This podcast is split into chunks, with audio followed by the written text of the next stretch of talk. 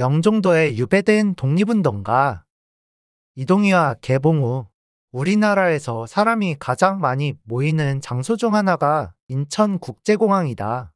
국내외 여행객들로 붐비는 대한민국의 관문.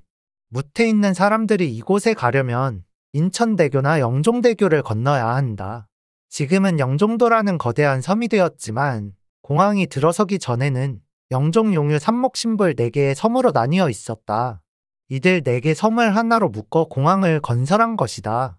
사시사철 사람으로 혼잡한 영종도가 일제강점기 독립운동가들의 유배지였다는 점에 주목하는 이는 많지 않다. 알려진 바로는 영종도 예단포에서 독립운동가 개봉과 1년여 유배 생활을 했고 그보다 먼저 영종도 건너 무의도에서 이동희가 유배를 살았다. 이동희는 1911년 백오인 사건에 연루되어 무의도 유배형을 받았고 개봉후는 1916년을 영종도에 갇혀 지냈다. 이동희 선생의 무의도 유배 이야기는 김구 선생의 백범일지에도 나온다.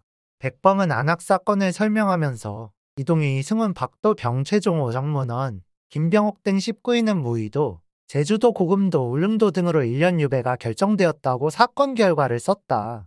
누가 무의도에 유배되었는지는 아직도 정확히 드러나지 않았다.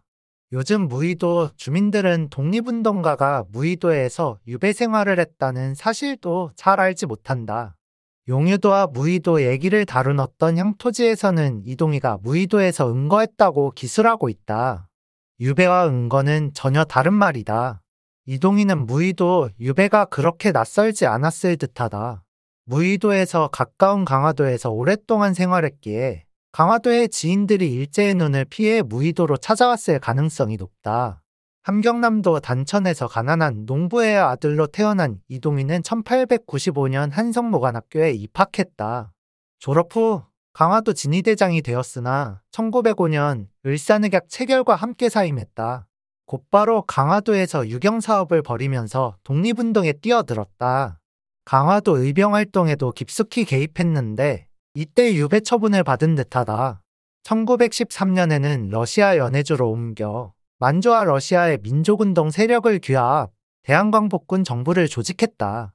이상설에 이어 제2대 정도령을 맡기도 했다. 공산당 계열 독립운동 조직을 이끌던 이동희는 1935년 1월 러시아 블라디보스토크에서 병사했다. 당시 동아일보는 보름이 지난 1935년 2월 15일자에 이동희 씨 장설한 제목으로 63세를 일기로 별세한 사실을 전하면서 애도했다. 이동희의 애국호는 강화에서 응축되었으며 무의도 유배 기간에 더욱 농익은 것으로 보인다. 이동희를 말하면서 인천을 절대 빼놓을 수 없는 이유다. 인천 독립운동사에 빠져있는 인물, 개봉우. 그에 대하여도 우리는 좀 더 진지하게 알아봐야 한다. 개봉우라는 인물이 그저 러시아 방면에서 국사학자, 국악자, 민속학자, 교육자, 언론인 등으로 활동한 애국지사 정도로만 평가되어서는 안 된다. 함경남도 영흥 출신인 개봉우는 1911년 1월 이동희와 함께 간도로 2주의 교편을 잡았다. 그 뒤 연해주로 옮겨 원업신문 기자와 대한 광복군 정부의 비서로 활동했다.